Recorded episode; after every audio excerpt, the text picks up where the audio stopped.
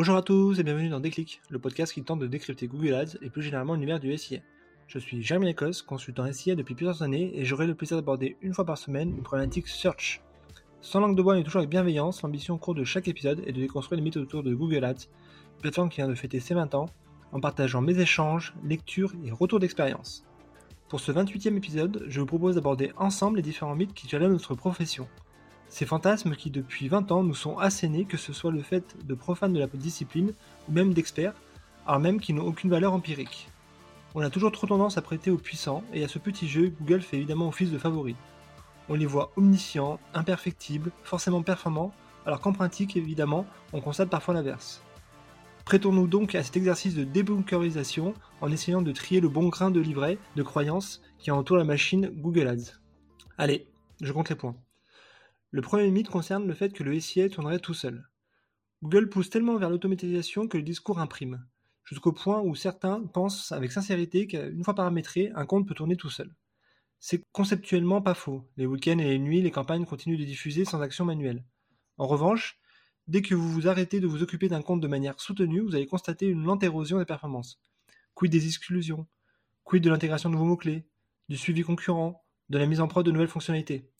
De mon côté, j'ai la position exactement inverse. Plus un compte est automatisé, plus il faut de l'humain, sauf que les tâches de prod standard doivent laisser la place à celles de l'analyse et de l'optimisation. Le deuxième mythe concerne le fait que plus personne ne clique sur des annonces payantes. C'est bien connu. Il n'y a d'ailleurs que son voisin qui se laisse encore avoir par les pubs, mais sûrement pas nous. Seulement dans les faits, l'histoire est tout autre. Les clics sur les top positions SIS sont majoritaires et ont souvent tendance à concerner des requêtes hyper intentionnistes. Ne pas être présent en search, c'est laisser la place aux concurrents. Plusieurs études montrent qu'un internaute a d'ailleurs du mal à différencier un résultat payant d'un résultat organique.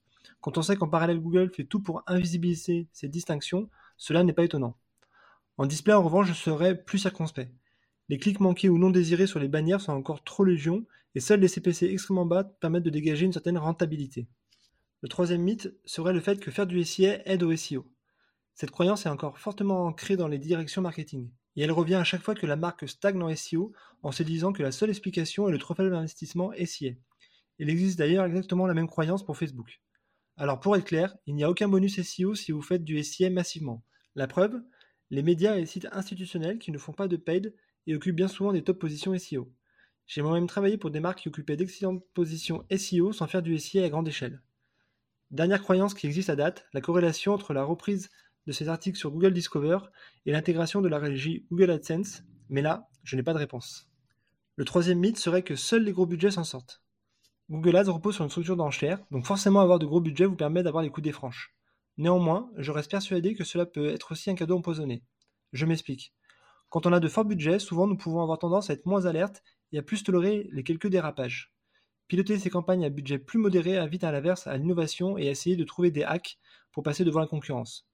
Preuve en est, souvent les landing pages les mieux optimisées concernent ce type d'acteur. Le quatrième mythe est qu'il faut écouter les recommandations de votre AM. Aujourd'hui, les recommandations viennent de partout. Qu'elles soient automatisées dans l'onglet du même nom, ou sur la partie explication, ou via votre account manager, elles ont le mérite de parler d'une seule voix. Je les résumerai ainsi. Moins de campagnes, plus de smart bidding, plus de mots-clés en large, performance max de partout, et GA4 à déployer. Évidemment, il faut trier puisque les intérêts de Google ne sont pas forcément vos intérêts et les recommandations ne sont pas forcément pertinentes pour toutes les marques. Le test et l'échange avec vos pairs restent les meilleurs moyens pour vous faire votre propre conviction. Le cinquième mythe est que si je ne vois pas les pubs, alors personne ne les voit. Ah, combien de fois ai-je été confronté à cela? Souvent, cette remarque vient du board qui applique les schémas de la télé au digital. Si je peux voir ma pub télévision, je dois en toute logique voir ma pub Google Ads.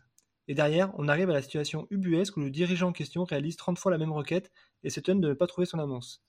Difficile d'expliquer qu'il y a des paramètres à prendre en compte, comme le contexte de diffusion, le CPC moyen, la non mise en avant de l'annonce sur des profils non cliqueurs, l'exclusion des audiences, etc., etc. Parfois, on en arrive au point où on doit acheter la marque ou un top mot-clé à des CPC non pertinents pour être présent et ainsi rassurer en haut lieu. Le septième mythe est que Google sait mieux que moi. Alors souvent oui, mais pas tout le temps, et rarement sur les points stratégiques. Pour que l'automatisation fonctionne, il est nécessaire de pousser des bonnes données à Google afin que l'algorithme comprenne comment optimiser. Le meilleur exemple d'un Google pas toujours très inspiré, Regardez les propositions d'enrichissement sémantique ou d'ajustement des annonces RSA. Souvent, c'est à côté de la plaque. Le pire à date reste la partie Insight, encore en construction, qui nous donne à avoir souvent des focus sur des requêtes assez éloignées de son cœur de métier. Et enfin, le mythe bonus serait que mes concurrents cliquent sur mes annonces. C'est ma théorie préférée. Évidemment qu'une partie des concurrents cliquent sur vos annonces, engendrant ainsi un gaspillage budgétaire. Mais souvent, la plus grande gabegie se trouve en interne avec des employés qui cliquent sur la marque à chaque fois qu'ils veulent aller sur la home du site, ou mieux des clients que vous avez déjà convertis et que vous n'excluez pas de vos campagnes. Bonne nouvelle, vous pouvez agir sur ces deux types de populations pour éviter cette dépense inutile. Voilà, ce 28e épisode touche déjà à sa fin, j'espère que vous avez eu le déclic. Comme toujours, je suis preneur de vos retours, propositions de sujets en commentaire ou par message privé sur LinkedIn. D'ici là, prenez soin de vous et si vous me cherchez, vous savez où me trouver. Sur Google, bien sûr. Allez, à la prochaine